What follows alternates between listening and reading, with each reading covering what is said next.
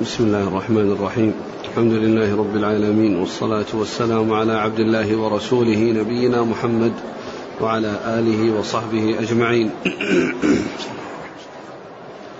أما بعد فيقول الإمام الحافظ أبو عبد الله ابن ماجه القزويني رحمه الله تعالى يقول في سننه كتاب الهبات. قال رحمه الله باب الرجل ينحل ولده. قال حدثنا أبو بشر بكر بن خلف قال حدثنا يزيد بن زريع عن داود بن أبي هند عن الشعبي عن النعمان بن بشير رضي الله عنهما أنه قال انطلق به أبوه يحمله إلى النبي صلى الله عليه وسلم فقال أشه فقال اشهد أني قد نحلت النعمان من مالي كذا وكذا. قال فكل بنيك نحلت مثل الذي نحلت النعمان؟ قال لا. قال فأشهد على هذا غيري. قال أليس يسرك أن يكونوا لك في البر سواء؟ قال بلى. قال فلا إذن. بسم الله الرحمن الرحيم. الحمد لله رب العالمين وصلى الله وسلم وبارك على عبده ورسوله نبينا محمد وعلى آله وأصحابه أجمعين. أما بعد فيقول, فيقول الإمام ماجه رحمه الله كتاب الهبات. والهبات هي العطية والهبة التي يعطيها الإنسان لمن يعطيها إياه سواء كان قريبا أو بعيدا. فإذا آه، منحه تلك الهبة وقبلها فإنها تخرج من ملك الواهب إلى ملك الموهوب. ثم قال باب الرجل ينحل ولده. ذكر الرجل في الترجمة كما عرفنا لا مفهوم لها بل ال ال ال الأم كذلك فإنها إذا نحلت تنحل كما ينحل الأب بأن يكون ذلك بالتسوية ولا يكون بالتفريق يعني بين الأولاد. فذكر الرجل لا مفهوم له بمعنى أن المرأة أو الأم إذا نحلت أولادها أن الحكم يختلف فإن الحكم واحد. والتعليل الذي جاء في الحديث أي يسرك أن يكون لك في البر سواء؟ قال نعم فهذا في حق الرجل والمرأة. ولكن لكون الخطاب غالبا مع الرجال والكلام مع الرجال يأتي ذكر الرجال في التراجم من العلماء ويأتي كذلك في الأحاديث عن رسول الله صلى الله عليه وسلم ولا مفهوم لذلك كما عرفنا لأن الأصل هو التساوي بين الرجال والنساء في الأحكام حتى يأتي نص يدل على أن هذا الحكم خاص بالرجال دون النساء أو النساء دون الرجال فيعول على ما جاء به النص من التفريق إذا وجد. ثم ذكر حديث النعمان بن بشير وأن أباه رضي الله تعالى عنهما جاء إلى النبي جاء به إلى النبي صلى الله عليه وسلم يحمله وقال إني نحلت النعمان كذا وكذا. قال أكل ولدك نحلته مثل ذلك؟ قال لا. قال أشهد على هذا غيري. أشهد على هذا غيري يعني أن هذا جور وأنا لا أشهد على جور. وليس معنى قوله أشهد على هذا غيري أن ذلك جائز ولكن أشهد عليه أحد. وإنما المقصود من ذلك أن هذا عمل منكر وهو للتوبيخ وليس للتشريع والجواز. ولهذا قال بعده أيسرك أن يكون آه، يكون آه، ولدك لك في البر سواء؟ قال نعم. قال فلا إذن. يعني أي فلا تفرق بينهم وإنما سوي بينهم وإنما سوي بينهم فتكون التسوية بين الأولاد لازمة وواجبة. وقد جاء في بعض الروايات نفس الحديث اتقوا الله واعدلوا بين أولادكم. اتقوا الله واعدلوا بين أولادكم. وفي بعضها أنه قال لا تشهد لا أشهد على جور. فدل هذا على أن ذلك أمر غير سائغ وأنه لا يجوز وأن الواجب هو التسوية. لكن إذا كان بعض الأولاد يعني بحاجة إلى إلى مساعدة وإلى إعانة لفقره أو ل آه، آه، يعني مرضه أو ل آه، أي سبب من الأسباب التي تقضي أنه يعطى شيئا من المال لكن لا يمنح يعني منح وعطايا ثابتة وإنما يعطى شيء من النقود أو يعطى شيئا يستعين به لكن أن يعطى قطعة أرض أو يعطى عمارة أو يعطى, يعطى يعني أشياء فإن ذلك لا يجوز ولكن يساعد لكونه محتاجا أو كونه فقيرا أو كونه كثير العيال وكونه يعني ليس عنده دخل. فإنه آه، له أن آه، يساعده ويعينه. لكنه لا يمنحه يعني شيء يميزه على غيره من الأشياء الثابتة أو المنقولة مما له أهمية لكن يساعده بالنقود إذا كان محتاجا أو أو كان مريضا يحتاج إلى إلى علاج أو ما إلى ذلك فإن ذلك سائر. وإلا فالأصل هو وجوب التسوية بين الأولاد الذكور والإناث ويكون العطية للذكور والإناث على طريقة الميراث. يكون للذكر مثل حظ الأنثيين. كما أنه لو بقي المال إلى أن مات آه، صاحب المال فإنه يكون للذكر من حظ الأنثيين بعد الوفاة فكذلك التوزيع والقسمة والمنحة في الحياة فإنها تكون مثل الميراث. نعم. قال حدثنا أبو بشر بكر, بكر بن خلف. هو؟ صدوق البخاري تعليقا وأبو داود بن ماجه. نعم.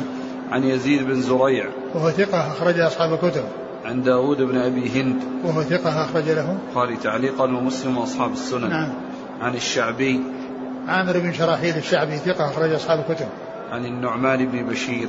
رضي الله تعالى عنهما وأصحابي أخرج له أصحاب الكتب الستة. وقد جاء في الحديث أنه كان يحمله يعني معنى أنه صغير. أعطاه وهو صغير. يعني يحمل. و والنبي عليه الصلاة والسلام توفي وعمر النعمان ثمان سنين. توفي رسول الله صلى الله عليه وسلم وعمره ثمان سنين. ولهذا يعني كان يروي بعض الأحاديث عن النبي صلى الله عليه وسلم ويقول سمعت. وهذا يستدل به على أن الصغير إذا تحمل في حال صغره وأدى في حال كبره فإن ذلك معتبر. ومن ذلك حديثه المشهور الحلال بين والحرام بين. فإنه من رواية النعمان بشير عن النبي صلى الله عليه وسلم وقد قال فيه سمعت رسول الله صلى الله عليه وسلم يقول كذا. وقد توفي رسول الله عليه الصلاة والسلام وعمره ثمان سنين و واستدل بهذا العلماء على أن من تحمل صغيرا وأدى كبيرا فإن ذلك معتبر كما أن الكافر إذا تحمل في حال كفره وأدى في حال إسلامه فإن ذلك معتبر. نعم. قال حدثنا هشام بن عمار قال حدثنا سفيان عن الزهري عن حميد بن عبد الرحمن ومحمد بن النعمان بن بشير أخبراه عن النعمان بن بشير أن أباه رضي الله عنه نحله غلاما وأنه جاء إلى النبي صلى الله عليه وسلم يشهده. فقال أكل ولدك نحلته؟ قال لا. قال فاردده. ثم ذكر هذا الحديث عن النعمان وأن أباه جاء به إلى النبي صلى الله عليه وسلم وقد نحله غلاما وهذا فيه بيان يعني شيء مما نحل أو الذي نحل له وأنه غلام. يعني عبد يعني يملكه ويكون ملكا له. فجاء أبوه به يشهده يشهد النبي عليه الصلاة والسلام فقال أكل ولدي كان حالته يعني مثل هذا؟ قال لا. قال فاردده. يعني أن أن أن أن, أن الهبة أنها يعني لا لا, لا تنفذ فإنما يعطيه مثل ما يعطيهم أو يرد تلك الهبة أو يرد تلك الهبة التي هي الغلام. قال فاردده. يعني يعني يرد الغلام إلى إلى ملكه ويكون من جملة ملكه لا من جملة ملك الموهوب. وبين عليه الصلاة والسلام العلة والحكمة وهي أن الإنسان يحب أن يكون أن يكون آه، له سواء في العدل في, في, في, في, في, في البر والإحسان. وإذا كان كذلك من جهته فإن عليه أن يعاملهم بمثل ما يحب أن يعامل به فكما أنه يحب أن يعاملوه جميعا بالبر والإحسان فعليه أن يعاملهم جميعا بالعدل والإحسان والتسوية بينهم وعدم التفريق بينهم. وسؤال النبي صلى الله عليه وسلم له كقوله أتحب أن يكون ولدك لك في البر سواء؟ يعني هذا هذا يعني يريد أن يوقفه على الحكمة وعلى العلة وأنه كما آه، هو نفسه آه، يحب ويود أن يكون أولاده كلهم من أهل البر به والإحسان به فعليه أن يعامل أولاده هذه المعاملة وهي أن يحسن إليهم ويعدل بينهم وألا يفرق بينهم. نعم. قال حدثنا هشام بن عمار. صدوق أخرجه البخاري وأصحاب السنن. عن سفيان هو بن عيينة ثقة أخرج أصحاب الكتب. عن الزهري محمد بن مسلم بن عبد الله ثقة أخرج أصحاب الكتب. عن حميد بن عبد الرحمن وهو ثقة أخرج أصحاب الكتب. ومحمد بن النعمان بن بشير. وهو ثقة أخرج له أصحاب الكتب إلا؟ أبا داود. نعم. عن النعمان بن بشير. نعم.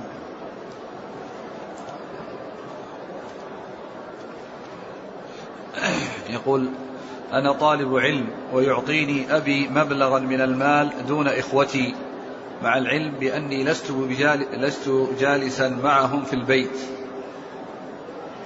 لا بأس بذلك إذا كان أعطاه من أجل طلب العلم ومن أجل إعانته على طلب العلم لكونه محتاجا إلى ذلك لا بأس بذلك. كما ذكرنا أن أنه إذا أعطاه لأمر يعني يقتضيه أو لأمر يوجد فيه ولا يوجد في غيره يعني كأن يكون طالبا وليس عنده دخل فإنه يعطيه له أن يعطيه ولكن لا يعطيه يعني شيء يعني آه، مال يتمول يعطيه نقود يعطيه شيء يعني يفيده في حال أما أن يعطيه عمارة أو يعطيه يعني أرض قطع أرض يعني هذا لا يفعل.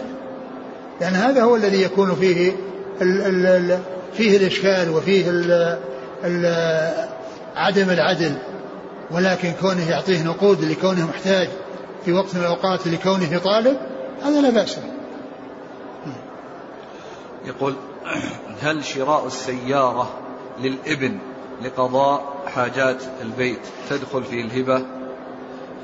هذا لا بأس به إذا كان يعطي أولاده كلا آه، في آه، وقته يعني آه، أو في حال كونه يحتاج إلى سيارة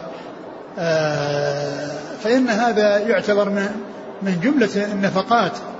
يعني لا يعتبر من العطايا التي يسوى فيها بين الكبير الذي عنده الأموال والمتزوج والذي عنده السيارات وعنده كذا. يعني لا يسوى لأن هذا يعتبر من النفقة. مثل ما لو جاء أيضا جاء وقت الزواج وزوجه فإنه لا يعطي الباقين مثل مثل ما يعطيه. نعم كل من بلغ الزواج ويعني يزوجه ولكنه لا يخرج شيء للباقين الذين هم صغار يقول إذا بلغوا يعطون هذا المقدار. لأن هذا يعتبر من جون النفقة التي تأتي في وقتها. فإذا زوج في وقته وعنده استعداد على أن يزوج هؤلاء إذا كان في وقتهم إذا كان موجودا في وقتهم أو كذلك أعطاه سيارة لأنه صار يعني بلغ السن الذي يكون فيه من يقود السيارة فأعطاه. هذا لا بأس به. كل واحد يعطيه في وقته الذي يناسبه وهذا يعتبر ليس من جملة العطايا التي لازم يسوى فيها وإنما جملة الإنفاق الذي آه، عليه أن ينفق على من كان يعني آه، آه، أهل الإنفاق في حينه وفي وقته نعم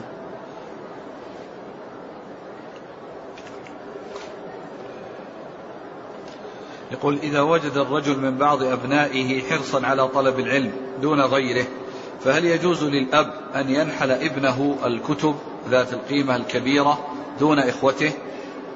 نعم إذا كان طالب علم وأراد أنه يعطيه كتب تعينه سواء قيمتها كبيرة أو صغيرة لا بأس بذلك لأن هذا آه، آه، تمكين له من الاشتغال بالعلم ومن تحصيل العلم.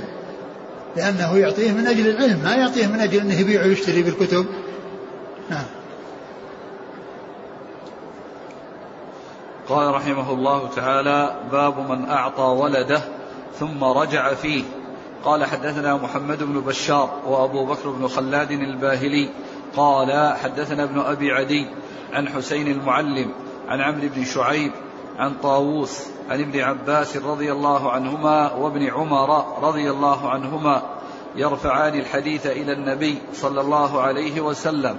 قال لا يحل للرجل أن يعطي العطية ثم يرجع فيها إلا الوالد فيما يعطي ولده. ثم ذكر هذا الترجمة باب الرجل. باب من أعطى ولده. ثم رجع فيه. نعم. باب من أعطى ولده ثم رجع فيه. يعني أن الرجوع في عطية الولد أنها سائغة للأب وهذا خاص به وكذلك الأم مثله. يعني إذا أعطت الولد فلها أن ترجع والعدل موجود مطلوب من الأب مع أولاده كما أنه مطلوب من الأم مع أولادها لأن كما مر كل يحب كل من الأب والأم يحب أن يكون أولاده كله في البر سواء فعليه أن يكون في معاملته إياهم على أساس أنه يعدل بينهم وألا يفرق بينهم. ف ثم ذكر هذا الحديث عن ابن عمر وابن عباس رضي الله عنهم أن النبي صلى الله عليه وسلم قال إذا لا يحل للرجل أن يعطي العطية ثم يرجع فيها. إلا إلا الوالد فيما يعطي ولده. لا يحل لا يحل للرجل نعم. أن يعطي العطية ثم يرجع فيها إلا مع. إلا من من الوالد مع ولده. يعني أن من أعطى عطية لا يجوز له أن يرجع فيها وإنما يملكها من أعطي ولا يجوز له الرجوع في الهبة. وأما الوالد فله أن يرجع في الهبة. لا سيما إذا كانت الهبة يعني ليس فيها عدل.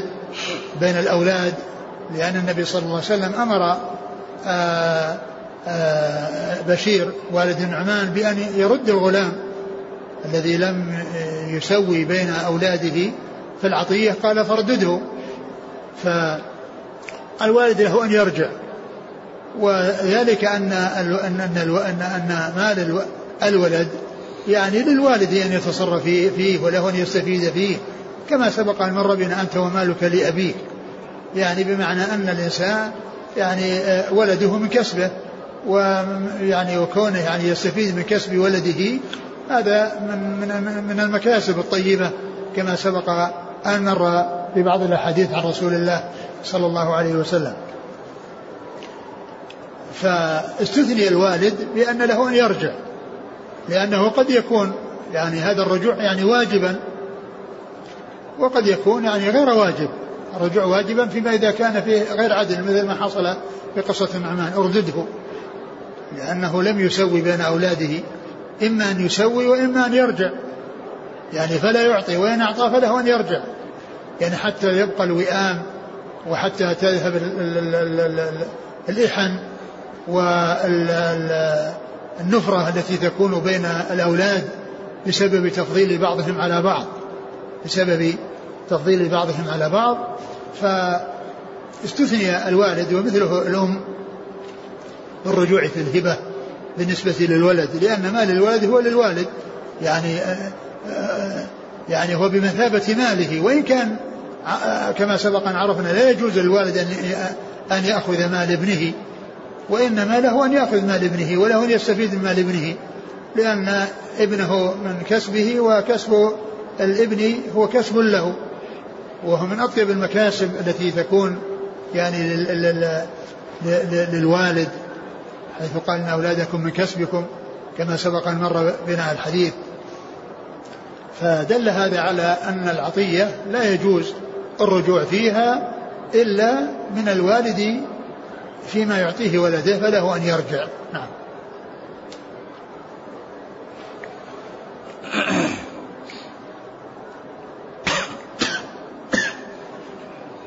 قال حدثنا محمد بن بشار.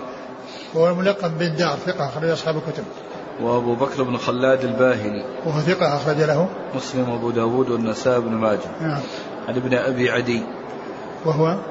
ثقة أخرج أصحاب الكتب. نعم. عن حسين المعلم. وهو ثقة أخرج أصحاب الكتب. عن عمرو بن شعيب. وهو صدوق أخرجه البخاري في جزء القراءة وأصحاب السنن. عن طاووس. طاووس بن كيسان ثقة أخرج أصحاب الكتب. عن ابن عباس وابن عمر. نعم. عبد الله بن عباس وابن عمر هما من آه، العبادة الأربعة ومن الذين عرفوا بكثرة الحديث عن النبي صلى الله عليه وسلم.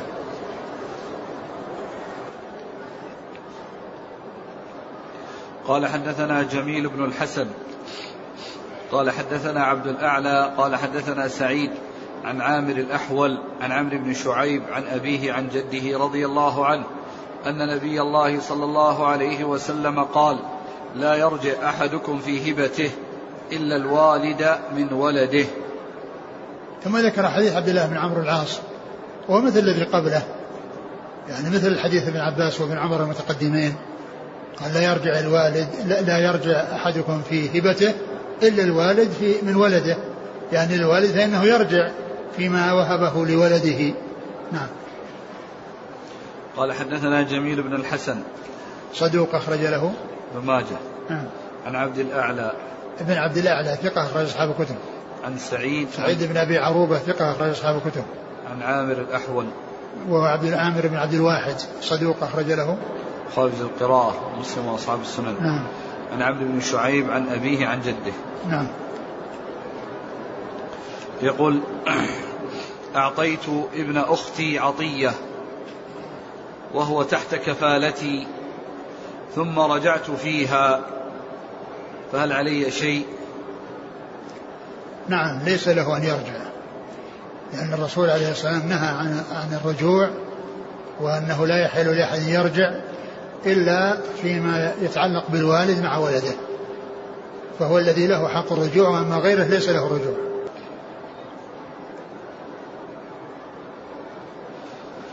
قال رحمه الله تعالى باب العمرة. قال حدثنا أبو بكر بن أبي شيبة قال حدثنا يحيى بن زكريا بن أبي زائدة عن محمد بن عمرو عن أبي سلمة عن أبي هريرة رضي الله عنه أنه قال قال رسول الله صلى الله عليه وسلم لا عمرا فمن أعمر شيئا فهو له. بعده. قال حدثنا محمد بن رمح قال أنبأنا الليث بن سعد عن ابن شهاب عن أبي سلمة عن جابر رضي الله عنه أنه قال سمعت رسول الله صلى الله عليه وسلم يقول من أعمر رجلا عمرا له ولعقبه فقد قطع قوله حقه فيها فهي لمن أعمر ولعقبه. قال حدثنا هشام بن عمار قال حدثنا سفيان عن عمرو بن عن عمرو بن دينار عن طاووس عن حجر المدري عن زيد بن ثابت رضي الله عنه أن النبي صلى الله عليه وسلم جعل العمر للوارث. ثم ذكر باب العمرة. والعمرة يعني كانت في الجاهلية وهي أن يعطي الإنسان الشيء يعني لغيره عمره. يعني يعني مدة عمره. قيل لها عمرة لأنها تتعلق بالعمر. يعني يعطي الشيء مدة عمره. ف ثم إن يعني معناه أنها ترجع إلى صاحبها إذا مات. ف آه، الإسلام جاء ب آه، يعني منع ذلك بحيث قال لا عمر ولكن من أعمر فإنه يكون له ويكون لعقبه. فإنه يكون له ويكون لعقبه يعني معناه يكون عطية ويكون يعني آه، منحة يعني ثابتة وهبة فتكون له ولعقبته ولعقبه ولتكون لورثته. ثم ذكر هذه الأحاديث الثلاثة في ذلك. فقوله لا عمر يعني أن الإنسان الناس لا يدخلون في مثل هذه المعاملة التي كانت في الجاهلية لأنها الإسلام اعتبرها بأنها تثبت يعني من حصل الإعمار فإن منه الإعمار فإنه يكون للمعمر ولعاقبه أو لورثته من بعده فتكون مثل الهبة. فالناس عندما يدخلون يدخلون في الهبة ولا يستعملون العمرة التي كانت في الجاهلية ويحددونها بمدة العمر وأنها ترجع. فالإسلام جاء بأن من أعمر فإنه يكون له ويكون لعقبه ولا يكون مقصورا على مقصورا على مدة عمره وأنه بعد ذلك يرجع. وهذا فيما إذا كان بالنسبة للعين. أما إذا كان بالنسبة للمنفعة بأن بأن يمكنه من استعمال المنفعة يعني منفعة الدار يعني مدة حياته ثم بعد ذلك تكون ترجع إلى إلى إلى إلى المالك وإلى ورثته فإن هذا سائغ لأن هذا يعني آه، آه، منح المنافع وليس منح الأعيان. الأعيان تخرج من ذمة الإنسان أو من ملك الإنسان إلى ملك غيره. وأما بالنسبة للمنافع فإنها عطية المنافع وعطية المنافع يكون لها أمد تنتهي إليه. أمد تنتهي إليه. إلا أن يكون وقفا فإنه يعتبر يعني ما جاء في الوقف. من آه، استعمال المنافع واستمرارها في العقب على اعتبار أنها وقف. أما بالنسبة للعطية فإن العين آه، إذا إذا أعطيت فإنها تملك ويملكها من أعطيت له وتكون لورثة بعده. أما إذا كانت منفعة وإعطاء المنفعة فهذا ينتفع بها المدة التي حددت له سواء قيل مثلا يستفيد منها شهرين أو ذات أشهر أو سنة أو سنتين أو عشر سنين أو مدة حياته أو مدة حياته بأن يقول اسكن في هذه الدار يعني ولا يحدد له أو يقول يعني مدة حياتك. فإن فإن العطية للمنفعة وليست العين لأن العين باقية في ملك في ملك آه، صاحبها. وهذا مثل المنيحة التي تعطى من الغنم. في وقت يعني الربيع وقت استعمال الحليب. فإن هذا من المنايح التي آه، يستفاد من المنفعة دون الرقبة. الرقبة باقية بحيث إذا انتهى الحليب أنه يرجعها إلى صاحبها. فتكون هذه من جنسها. يعني عطية المنافع غير عطية الأعيان عطية الأعيان تكون ملكا له ولمن بعده. وعطية المنافع تكون لمن حدده المعطي. يعني بأن قال يعني لك مدة كذا أو لمدة كذا أو يعني ما عشت. فإن ذلك سائغ ولكنه يعتبر من منح المنافع وليس من منح الأعيان ولا يكون هذا من جملة العطية التي يملكها ويملكها من بعده وإنما هذا على حسب التحديد. كما أنه لو قال مدة شهرين أو ثلاثة أو عشرة أو سنة أو سنتين أو عشر سنين يعني ينفذ فكذلك ينفذ لو قال لك اسكن فيها ما عشت. نعم. المثل الأول. لا عمرا يعني لا عمرا يعني كأنه قال يعني لا يعني لا تستعملوا هذه العبارات التي يعني ليس فيها وضوح وهي من أعمال الجاهلية ولكن من أعمر فهي له. من أعمر فهي له يعني معناه أنها بمعنى الهبة. أنها بمعنى الهبة إذا كان مقصود بذلك العين. وأما إن كان مقصود بذلك المنفعة فهذا على حسب التحديد. نعم.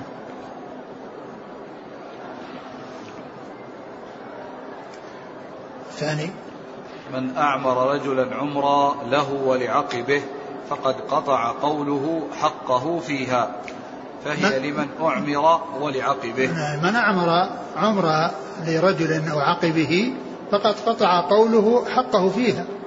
يعني معناه أنه لم يكن له فيها حق لأن قوله يعني قطع حقه لأنه قال القول الذي لم يكن له حق فيها فتكون له ولعقبه فتكون له ولعقبه لأن قوله قطع حقه لأنه أعطى يعني هذه العطية التي هي بمعنى الهبة ومعلوم أن الموهوب يملك الشيء الذي وهب له ويكون له ولعقبه نعم. أن النبي صلى الله عليه وسلم جعل العمرة للوارث. جعل العمرة للوارث يعني معناها أنها عطية. وأنها تكون للموهوب ولورثته للمعمر ولورثته. يعني هذا مثل الذي قدم الذي قدم الذي قال يعني له ولعقبه والأول قال فهي له. وإذا كانت له فإنها تكون لعقبه. لأن من أعطي شيئا ملكه وإن بقي بعد موته فإنه يكون لعقبه ولورثته. نعم. قال حدثنا أبو بكر بن يعني معناه أن العمرة الناس لا يستعملون العبارات الموهمة التي آه، يعني ليست واضحة جلية والتي كانت يعني في الجاهلية. وإنما يستعملون العبارات الواضحة مثل الهبة والعطية وهبتك كذا أعطيتك كذا. لا يأتي بكلمات أو بعبارات يعني فيها خفاء وفيها غموض وكانت مستعملة في الجاهلية. فالإسلام اعتبرها بمعنى العطية. يعني الناس لا يستعملون لا عمرة أنهم لا يستعملون مثل مثل هذه العبارات وإنما يستعملون العبارات الواضحة مثل الهبة والعطية التي تنتقل من الواهب إلى الموهوب وتكون له ولعقبه من بعده إن كانت العين باقية فإنها تبقى يعني آه، له ولعقبه وإن كانت إنها ليست مما يبقى وإنما يعني شيء آه، يستهلك وينفد فإن هذا لا يكون له ولعقبه لأن ما بقي شيء حتى يصل إلى العقب. فالحديث يدل على أن العمرة يعني إذا وجدت أو أنها يعني كانت موجودة في الجاهلية وأن من حصل له شيء من ذلك فإن ذلك معتبر ولكنه يصير له ولعقبه. فكأن هذا المقصود به أن أن الذي كان في الجاهلية وكانوا يتعاملون به أنه ينفذ في الإسلام. لكن بعد ذلك ما ينبغي للناس أن يأتوا بعبارات فيها إيهام وفيها إشكال وإنما يأتون بعبارات واضحة جلية.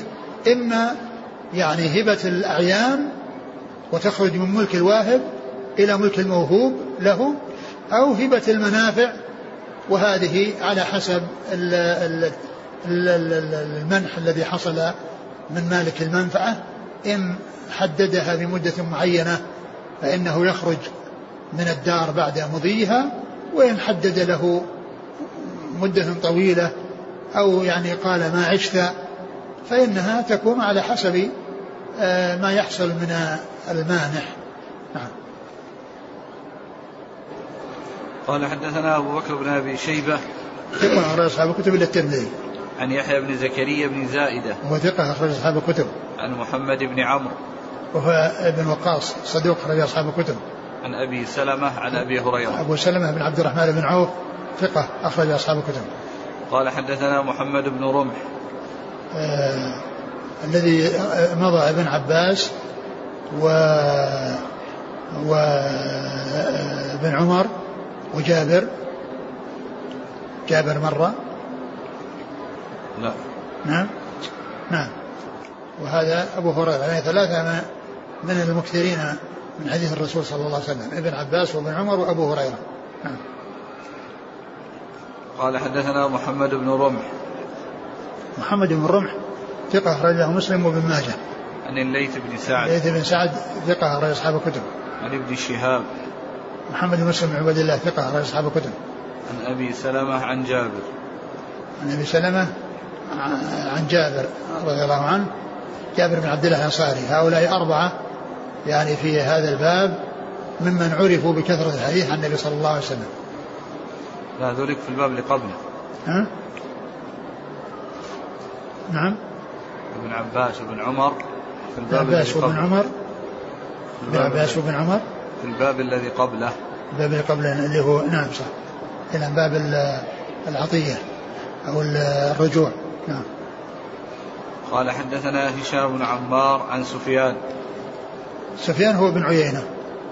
عن عمرو بن دينار عن طاووس. عمرو بن دينار ثقة أخرج أصحاب الكتب. وطاووس بن كيسان ثقة أخرج أصحاب الكتب. عن حجر المدري. وهو؟ ثقة أخرج أبو داود والنسائي بن ماجه. نعم. عن زيد بن ثابت. رضي الله عنه أخرج أصحاب الكتب. الحافظ بن حجر في البلوغ. أورد حديث جابر وذكر له الرواية اللي في مسلم. قال وعن جابر رضي الله عنه قال قال رسول الله صلى الله عليه وسلم العمرى لمن وهبت له متفق عليه. ولمسلم أمسكوا عليكم أموالكم ولا تفسدوها فإنه من أعمر عمرا فهي للذي أعمرها. حيا وميتا ولعقبه. وفي لفظ أعد اللفظ الأول العمرة لمن وهبت له. نعم. يعني هذا ذكرها يعني على أنها هبة. العمرة لمن وهبت له. يعني معلوم أن الهبة يعني يصير يعني ملك. نعم. وقال ولمسلم لا تفسدوا. أمسكوا عليكم أموالكم ولا تفسدوها. يعني أمسكوا عليكم أموالكم يعني لا تفسدوها بإيش؟ أمسكوا عليكم أموالكم ولا تفسدوها فإنه من أعمر عمرا فهي للذي أعمرها حيا وميتا ولعقبه. نعم يعني يعني أمسكوا عليكم أموالكم يعني بمعنى أن أن أن أموالهم آه، هي لهم وأنهم يتصرفون فيها لكن من أعمر عمرة يعني لا يفسدها يعني بأن يدخل في أمور فيها احتمال على اعتبار أنه يعني مدة عمرة ثم ترجع إليه لأن الهبة لا ترجع. هبة الأعيان ما ترجع وإنما تستمر. فقد يكون الإنسان يعطيها على اعتبار أنه في الجاهلية ترجع إليهم وفي الإسلام هي لا ترجع لأنها تعتبر له حيا وميتا وتكون لعقبه من بعده.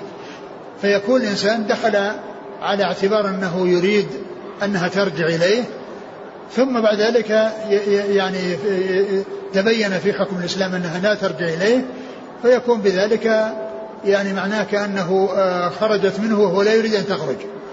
خرجت منه وهو لا يريد أن تخرج.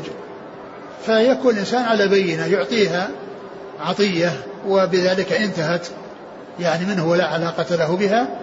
لا يكون مثل ما كان في الجاهلية أن له بها علاقة وأنها ترجع إليه لأن الهبة لا ترجع ولا ولا توقت وإنما الذي يوقت هبة المنافع هذا هو الذي يقبل التوقيت وأما الأعيان فإنها لا تقبل التوقيت ما فيه إلا خروجها من من ذمة الواهب إلى ذمة الموهوب.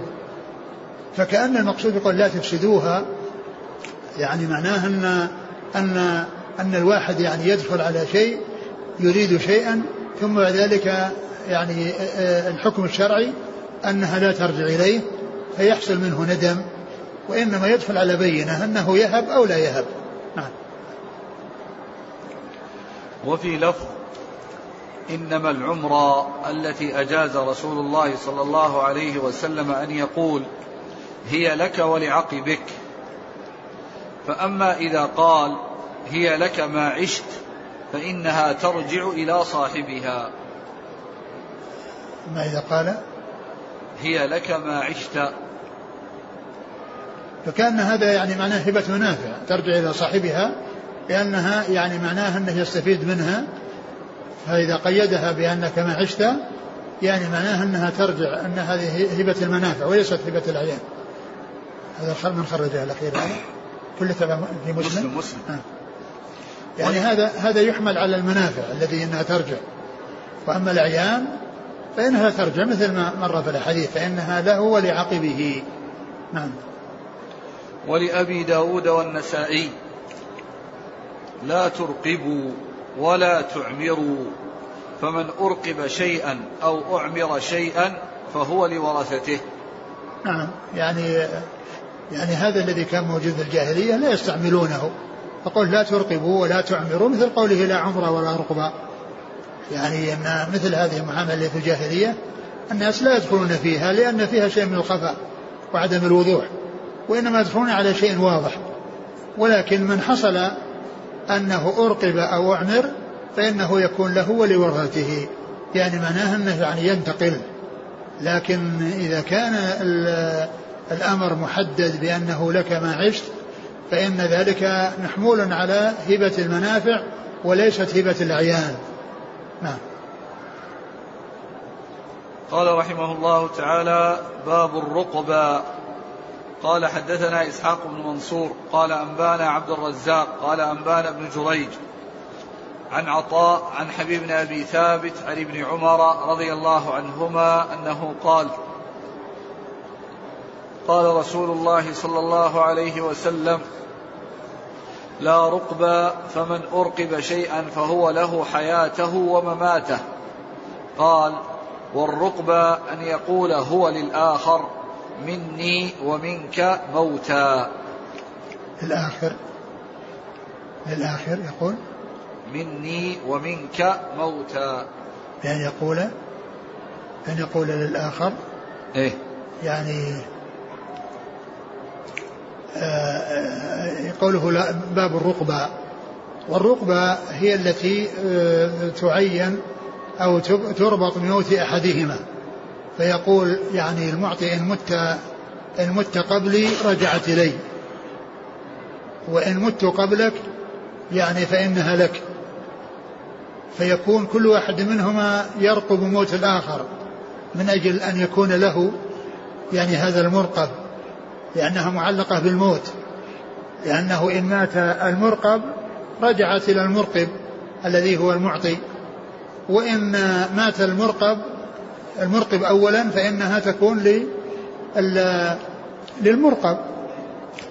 فالرسول صلى الله عليه وسلم قال لا ترقبوا يعني لا يعني لا تستعملوها مثل ما قال لا, لا, لا تعمروا أو لا عمر ولا رقبة. يعني أن مثل هذا لا يستعمل مثل هذه العبارات اللي كانت في الجاهلية لأن فيها شيء من الخفاء وفيها يترتب عليها فيها شيء من الندم. والحكم في الإسلام أن من أرقب يعني فإنه يكون له ولعاقبه. يعني ما يكون يعني يرجع إلى أو يعني يبنى على موت أحدهما يعني كما كان في الجاهلية. فإن الإسلام اعتبر يعني تلك المنحة ولكنه جعلها هدية وجعلها هبة. والهبة تملك. وتكون له ولورثته من بعده.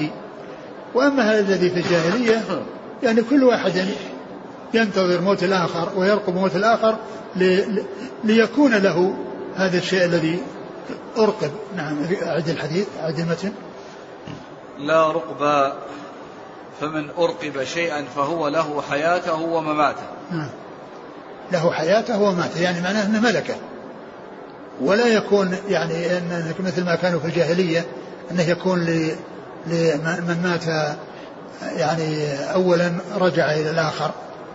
فإن مات المرقب رجعت إلى المرقب وإن مات المرقب فإنها تكون للمرقب وكل واحد منهما ينتظر موت صاحبه قبله ليظفر بهذا الذي حصلت فيه الرقبان فقوله لا رقبة يعني لا تستعملوها ولا تدخلوا يعني بمثل هذه المعاملة الجاهلية.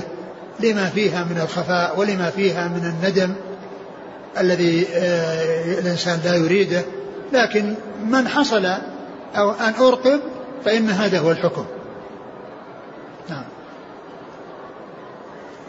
قال والرقبة أن يقول هو للآخر مني ومنك موتى.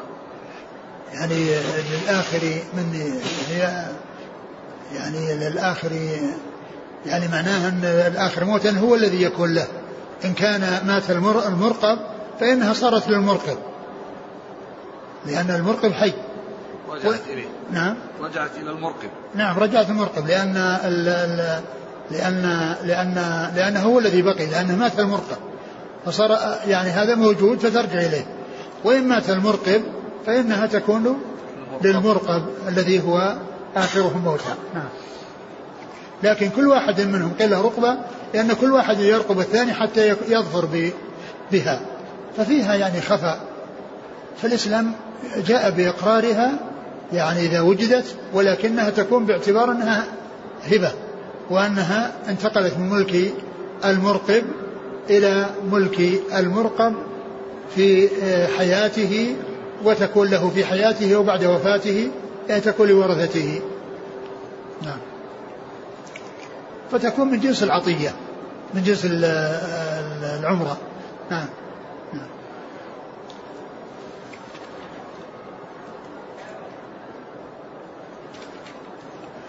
قال حدثنا إسحاق بن منصور. هو الكوسج وهو ثقة أخرج أصحاب الكتب إلا أبا داود. عن عبد الرزاق. ابن همام الصنعاني ثقة أخرج أصحاب الكتب. عن ابن جريج.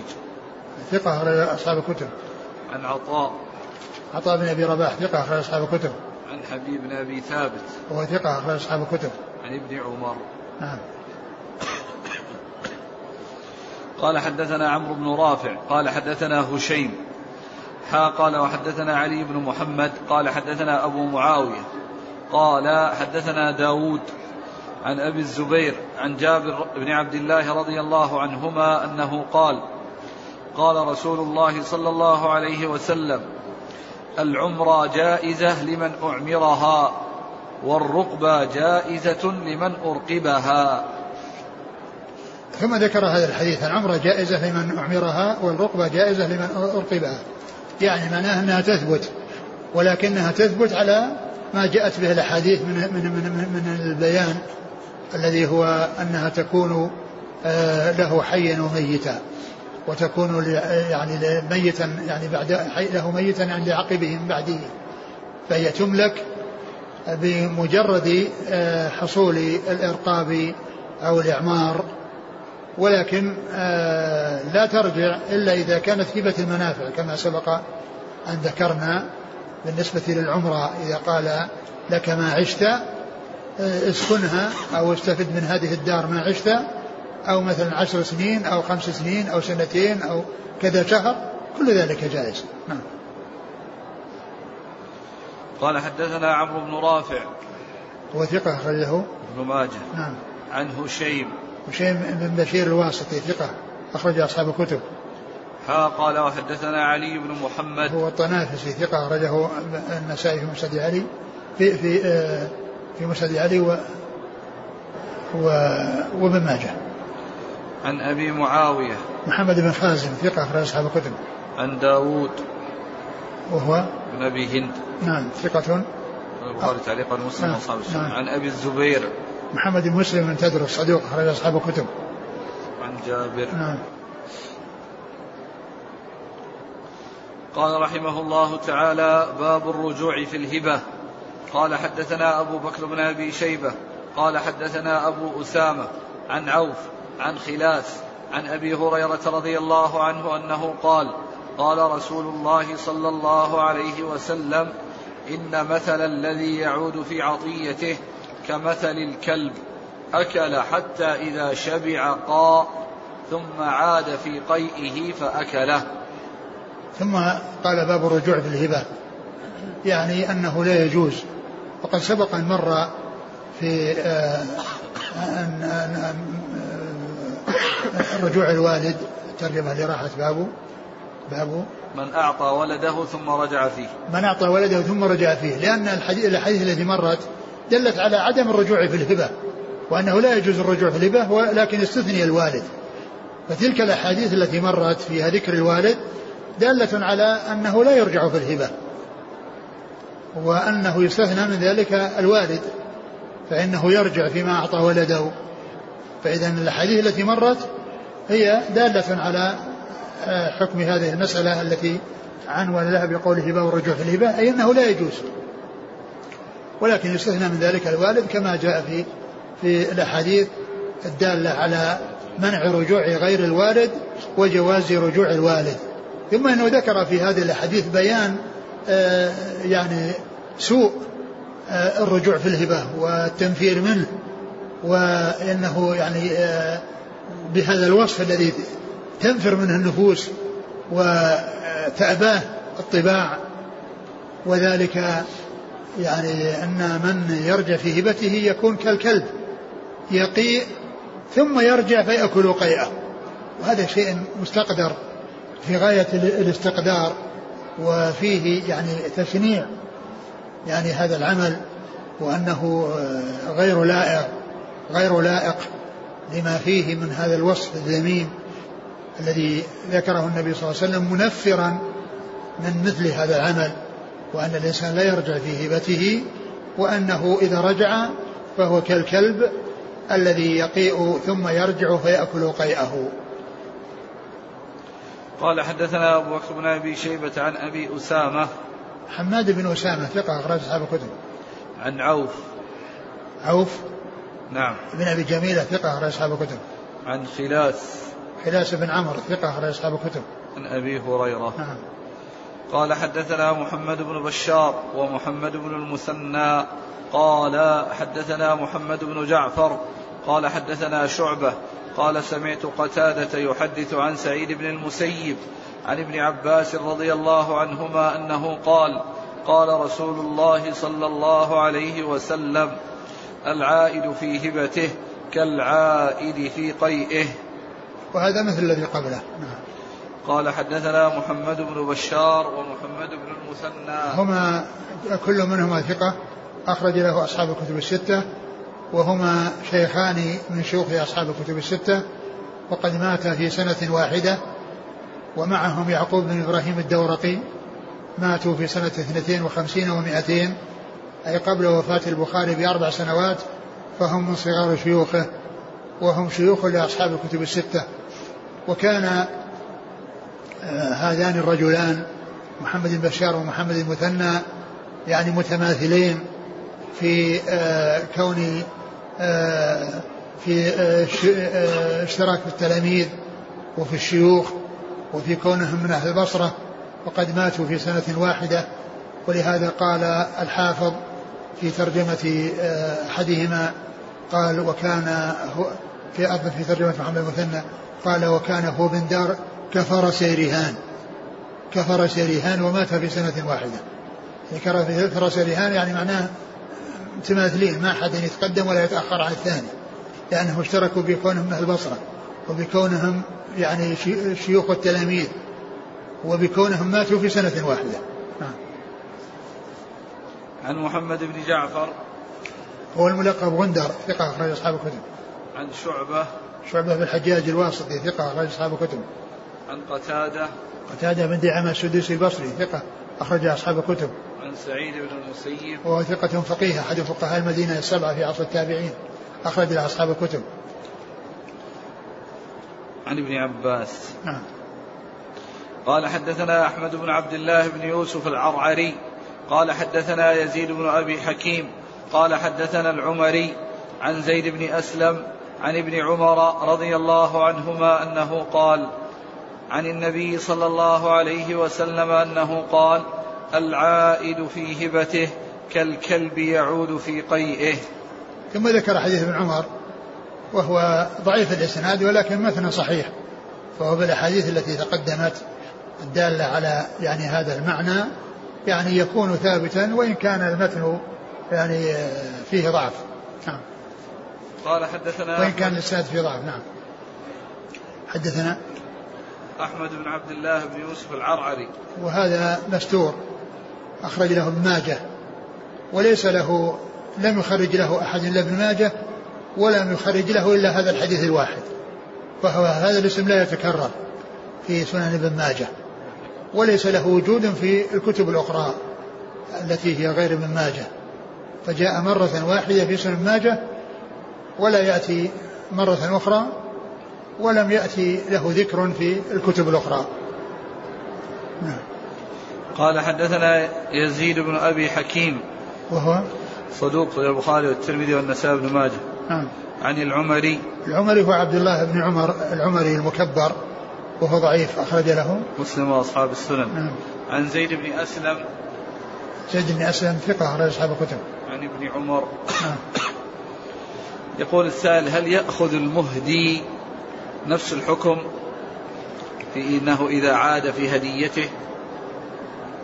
المهدي؟ نعم. هو الذي يأخذ نفس الحكم لأنه هو الذي هو الذي يقي.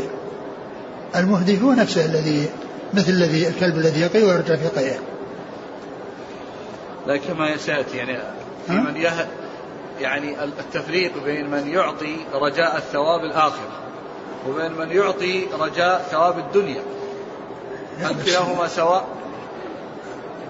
الذي آه الذي يعطي الذي آه يهب من أجل الثواب يعني هذا كما هو معلوم آه آه مثل هدية الفقير للغني. معلوم أن الفقير يعطي الغني من أجل أنه يعطيه شيء. ما هو من أجل ان الغني يزيد ماله والفقير ما عنده شيء. فورد في حديث سيأتي يعني فيما يتعلق بهبة الثواب لكن آه الإنسان الذي يعطي وهو فقير لغني فإن الغني إما يقبل هديته ويعطيه ويزيد عليها أو يعني يعطيها إياه ولا يأخذها أو يقول يعني أنت حق بها. نحن بغنى عنها وأنت بحاجة إليها. أقول في مثل هذا معلوم قصده وإذا أرجعت إليه فلا يقال أنه عائد في هبته. أخاف أنه يقع بواحد ما يفهم. وهو طلبها قال ردها لي.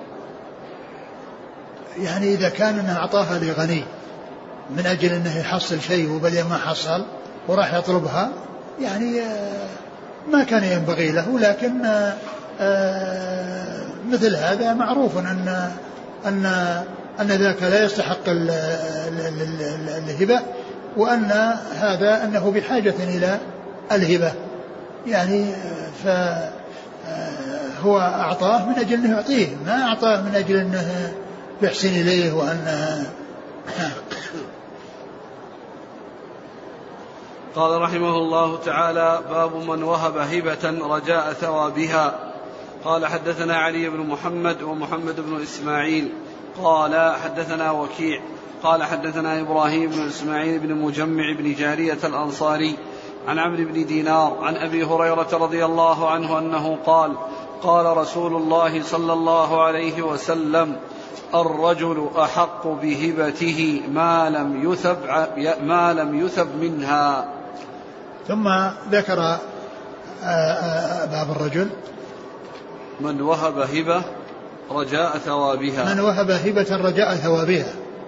يعني إنسان يهب يعني لا يريد الإحسان لأن الذي يهب يعني لغيره مثل هبة الغني للفقير أو المتماثلين أو القريب لقريبه فإن هذا يرجو الثواب من الله عز وجل. لكن من أعطى عطية لا يريد آه، الإحسان إلى وإنما يريد أن يثاب وأن يحصل أكثر مما أعطى وأن يعطى أو يعاد إليه شيء أكثر مما أعطاه. وهذا يحصل لأن يعني بعض الفقراء يهدون للأغنياء الأغنياء من أجل يعطونهم شيء كثير يعطونهم شيء كثير. وهنا هذا الحديث الذي ورد وهو ضعيف قال الرجل أحق بهبته ما لم يثب عليها. ما لم يثب منها يعني يثب منها يعني يعطى بدلا منها. يعطى بدلا منها. يثب منها يعني يعطى شيئا منها يعني بسببها. أحق بها. يعني معنى أن أن من أعطي أعطى ليعطى على أقل شيء إذا لم يعطى فإنها آه، ترجع إليه هديته. أو يقال له أو يعتذر عن قبول الهدية. هذا أقل شيء. إذا لم يعطى أكثر فلا أقل من أن يظفر بهبته التي وهبها ولم يحصل فائدة من ورائها. قال حدثنا علي بن محمد ومحمد بن إسماعيل. محمد علي بن محمد هو طنافسي مر ومحمد إسماعيل هو الأحمسي وهو ثقة أخرجه الترمذي والنسائي بن ماجه. نعم. عن وكيع عن إبراهيم بن إسماعيل وكيع بن الجراح ثقة أخرج أصحاب الكتب وإبراهيم بن إسماعيل بن مجمع ضعيف. مجهول. تعليقا. ضعيف. نعم. نعم. قال تعليقا ابن ماجه. نعم. عن عمرو بن دينار عن أبي هريرة. عمرو بن دينار ثقة أخرج أصحاب الكتب. والحديث ضعيف. ولكنه يعني كما هو معلوم لأن من الناس من يهدي وهو فقير يعني يريد أن يحصل شيئا أكثر وقد تكون هذه الهدية هي رأس ماله. يعني ليس عنده إلا هي ويريد أن يحصل شيئا بسببها. وأما فهذا يعني إذا لم يعطى أكثر فلا أقل من أن يعتذر إليه. وأما إذا أعطى ليستكثر فهذا مذموم وقد جاء في القرآن ولا تمنن تستكثر يعني كون الإنسان يعطي من أجل أن يحصل يتكثر وأما إذا كان محتاجا فيكون معذورا. نعم. قال رحمه الله تعالى باب عطية المرأة بغير إذن زوجها. قال حدثنا أبو يوسف الرقي محمد بن أحمد الصيدلاني. قال حدثنا محمد بن سلمة عن المثنى بن الصباح عن عمرو بن شعيب عن أبيه عن جده رضي الله عنه أن رسول الله صلى الله عليه وسلم قال في خطبة خطبها لا يجوز لامرأة في مالها إلا بإذن زوجها إذا هو ملك عصمتها. قال حدثنا حرملة بن يحيى قال حدثنا عبد الله بن وهب قال أخبرني الليث بن سعد عن عبد الله بن يحيى رجل من ولد كعب بن مالك عن أبيه عن جده أن جدته خيرة رضي الله عنها امرأة كعب بن مالك رضي الله عنه أتت رسول الله صلى الله عليه وسلم بحلي لها فقالت إني تصدقت بهذا. فقال لها رسول الله صلى الله عليه وسلم لا يجوز للمرأة في مالها إلا بإذن زوجها فهل استأذنت كعبا؟ قالت نعم. فبعث رسول الله صلى الله عليه وسلم إلى كعب بن مالك زوجها فقال هل أذنت لخيرة أن تتصدق بحليها؟ فقال نعم. فقبله رسول الله صلى الله عليه وآله وسلم منها. ثم ذكر هذه الترجمة باب عطية. عطية المرأة بغير إذن زوجها. باب عطية المرأة بغير إذن زوجها ما حكمه؟ يعني آه ذهب جمهور العلماء على أن المرأة تتصرف في مالها بغير إذن زوجها ولكن من المعاملة الحسنة والعشرة الطيبة أن يكون هناك يعني آه، استئذان ومشورة من أجل أن يطيب تطيب النفوس ويحصل الوئام بينهما وألا آه، تقدم يعني آه، على إعطاء أو على تصرف إلا بإذنه. وليس هذا لازما وواجبا وإنما من باب ال ال ال ال الإحسان العشرة وإحسان الوئام الذي يكون بين الزوجين. واستدلوا لذلك بأدلة كثيرة بنصوص الكتاب والسنة الدالة على أن كل كل يتصرف في ماله آه، يعني كما يريد. ومن أوضح الأدلة التي يستدلون بها أن الرسول صلى الله عليه وسلم لما خطب الناس يوم العيد ثم تقدم إلى النساء وقال يا معشر النساء إن كنا أكثر حطب جهنم. فتصدقنا فجعلنا يلقين من أقراطهن وخواتيمهن. يعني بادرنا ولم يكن في ذلك انتظار استئذان الأزواج وهل يأذنون أو لا يأذنون وإنما بادرنا. فنصوص الكتاب والسنة الدالة على تصرف الملاك في أملاكهم رجالا ونساء يعني دالة على على هذا. وكذلك الحديث الذي فيه أن زينب أعتقت يعني آه، جارية لها. والنبي صلى الله عليه وسلم قال لو جعلتيها يعني لأقاربك أو كذا وقد أقرها على ذلك. فكل هذا يدل على جواز التصرف. وبعض أهل العلم قال أنه يعني يلزم أن المرأة لا تتصرف في مال مالها إلا بإذن زوجها ويستدلون بهذه الأحاديث. والأحاديث لا تسلم من من من ضعف وبعضهم قال يقوي بعضها بعضا. ومع ثبوتها فإنها تحمل على ما قاله الجمهور من أن ذلك من الذي ينبغي أن يكون من باب العشرة وإحسان المودة. ولا وليس ذلك أنها تمنع لأن الجواز جاء في في الآيات الكثيرة وفي الأحاديث جاء في القرآن والسنة عن رسول الله صلى الله عليه وسلم. نعم. المتن؟ لا يجوز لامرأة في مالها إلا بإذن زوجها إذا هو ملك عصمتها. يعني إذا تزوجها إذا عقد عليها وكانت زوجة له فإنها تتصرف في مالها بإذنه وبالرجوع إليه. ولا شك أن هذا على سبيل الاستحباب لا على سبيل الإيجاب. نعم. إذا ثبت. يعني والحديث لا تسلم من ضعف ولكن بعض أهل العلم يقول يقوي بعضها بعضا فيحمل على هذا. نعم. خيرها امرأة كعب بن مالك أتت رسول الله صلى الله عليه وسلم بحلي لها فقالت إني تصدقت بهذا. فقال لها رسول الله صلى الله عليه وسلم لا يجوز للمرأة في مالها إلا بإذن زوجها فهل استأذنت كعبا؟ قالت نعم. فبعد هذا, هذا الحديث مثل مثل الذي قبله على أنه أن فيه استئذان ومعلوم أن هذا يخالف الحديث الذي في الصحيحين. في أنه جعلنا يلقين من أقراطهن وخواتيمهن ولم يؤخرن ذلك إلى الاستئذان. نعم. فبعث رسول الله صلى الله عليه وسلم إلى كعب بن مالك زوجها فقال هل أذنت لخيرة أن تتصدق بحليها؟ فقال نعم فقبله رسول الله صلى الله عليه وسلم منها. نعم. أقول هو قبل يوم العيد. الخواتيم والأقراط التي كانت مع النساء ولم يصبرن إلى أن يذهبن البيوت حتى يتصدقن أو يأتين بشيء أكثر.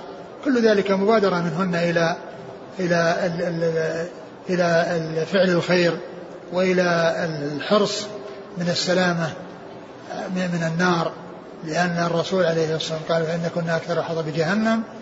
والنبي عليه الصلاة والسلام قال اتقوا النار ولو بشق تمرة اتقوا النار ولو بشق تمرة فجعلنا آه، يبادرن لإخراج ما كان بأيديهن. في نفس الحال الذي هي الأقراض والخواتيم. آه. قال حدثنا أبو يوسف الرقي محمد بن أحمد الصيدلاني. هو؟ ثقة أخرجه النسائي بن ماجه. نعم عن محمد بن سلمة. وهو الحراني ثقة أخرجه البخاري جزء القراءة ومسلم وأصحاب السنة. عن المثنى بن الصباح. وهو ضعيف أخرج له. أبو داود والترمذي وابن ماجه. نعم. عن عمرو بن شعيب عن أبيه عن جده. نعم. قال حدثنا حرملة بن يحيى. المصري صدوق أخرجه مسلم وأصحاب السنة مسلم والنسائي بن ماجه. نعم. عن عبد الله بن وهب. ثقة أخرج أصحاب الكتب. عن الليث بن سعد. ثقة أخرج أصحاب الكتب. عن عبد الله بن يحيى رجل من ولد كعب بن مالك. وهو مجهول. وله ابن ماجه. نعم. عن أبيه. نعم. مجهول أخرج له ابن ماجه نعم. عن جده نعم. لم أعرفه. هو قالوا أن الطريق إليه يعني إلى إليها مجاهيل. فالحديث يعني في إسناده هؤلاء المجاهيل وذاك فيه ذلك الضعيف. وبعضهم قال إنه جاء من طرق أخرى يقوي بعضها بعضا فإن ثبتت فإن ذلك محمول على حسن العشرة. وخيرة أخرج لها. ابن ماجه. نعم.